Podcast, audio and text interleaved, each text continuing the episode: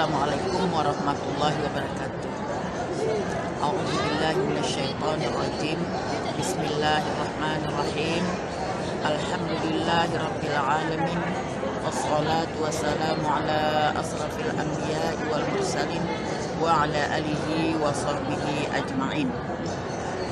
ففهمناها سليمان وكلا آتينا حكما وعلما وسخرنا مع داود الجبال يسبحن الطير وكنا فاعلين رب اشرح لي صدري ويسر لي أمري واحلل عقدة من لساني يفقه قولي Ibu-ibu, para pemirsa pada jemaah yang hadir melihat, mendengarkan uh, ceramah singkat ini saya doakan mudah-mudahan seluruh pendengar yang mendengarkan bisa hadir ke Masjid Nabawi ini. Amin. Kebetulan saya lagi berada di Madinah saat pengambilan video ini. Jadi sekali lagi saya doakan siapa saja yang mendengarkan ceramah saya, mendengarkan tausiah ini, insya Allah disampaikan Allah rezekinya langkahnya ke Masjid Nabawi ini. Amin kepada saya dimintakan untuk membahas sekitar Ramadan dan keluarga.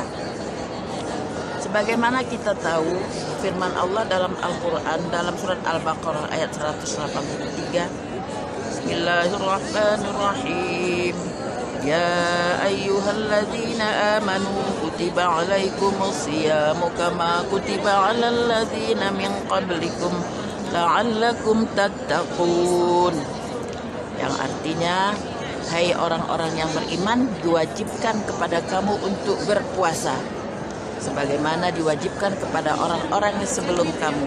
Mudah-mudahan termasuk orang yang bertakwa.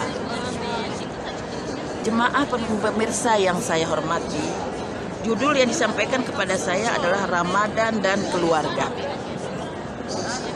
Ramadan itu adalah melatih diri kita udah tiap tahun ya, tiap tahun kita melaksanakan puasa Ramadan.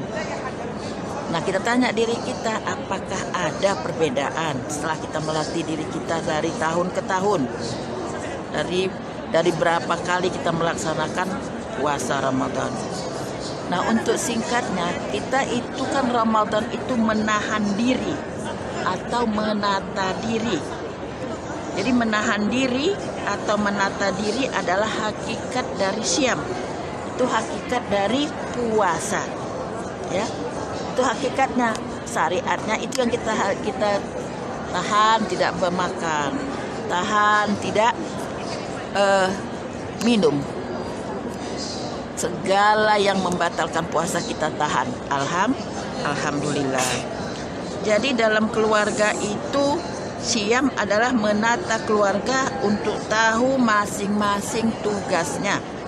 Ya, masing-masing tahu tugasnya. Kalau seorang ibu tugasnya apa?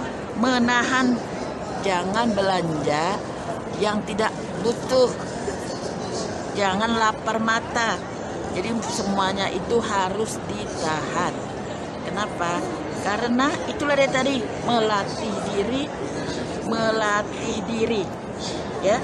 Jadi kalau mau belanja itu tengok aja yang mana yang penting. Yang mana yang penting itu yang dibeli.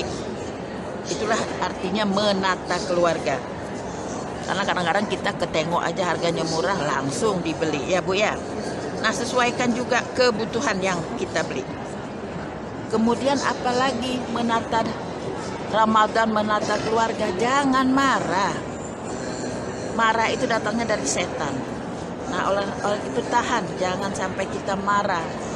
Salah sedikit marah, salah sedikit marah. Tahan Bu marahnya.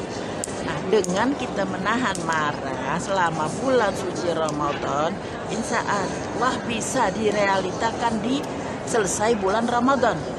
Ya.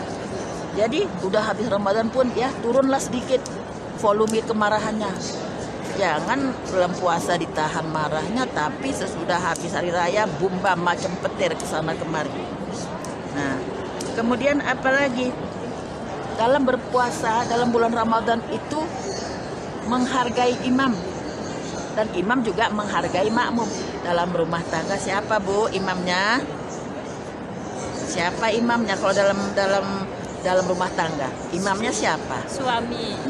Suami, ayah. Itu bapak itu imam itu. Karena firman Allah dalam Al-Quran Bismillahirrahmanirrahim. Ar-rijalu qawwamuna 'alan nisa. Laki-laki adalah pemimpin bagi Masya Allah. Nah, jadi kita harus menghargai imam ya. Tapi imam harus hati-hati. Imam jangan menunjukkan yang tidak baik. Gimana makmumnya? Nah, oleh karena itu bapak-bapak yang jadi imam tuh harus hati-hati. Jangan ditunggu dibangunkan dulu baru bangun sahur. Hmm. Kalau nggak dibangunkan nggak jadi sahur. Macam mana imam yang begitu? Nah, jadi insya Allah kita menjadi contoh bagi anak-anak kita. Itulah namanya dalam bulan Ramadan itulah kita menata.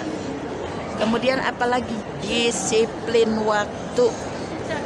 Apa itu disiplin waktu? Yang pertama, kalau sudah dibilang imsak dalam bulan Ramadan stop semuanya. Stop semuanya. Jangan lagi ada yang makan, jangan lagi ada yang minum. Kalau sudah imsak, ya. Nah, kemudian kalau sudah bunyi azan maghrib berkumpul, kita berbuka puasa bersama. Nah, di situlah kelebihannya kalau di bulan Ramadan kita itu iftar, buka puasa bersama berkumpul, masya Allah nikmatnya.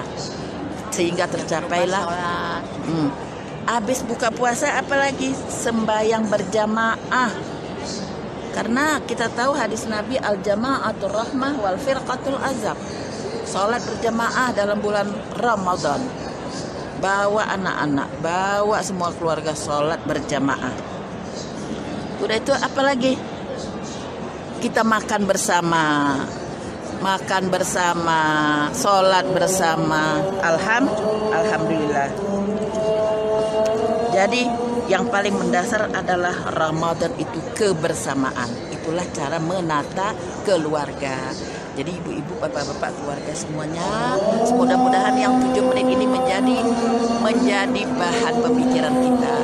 Saya rasa demikian saja yang dapat saya sampaikan. Salam dari Madinah. Billahi taufiq wal hidayah. Assalamualaikum warahmatullahi wabarakatuh.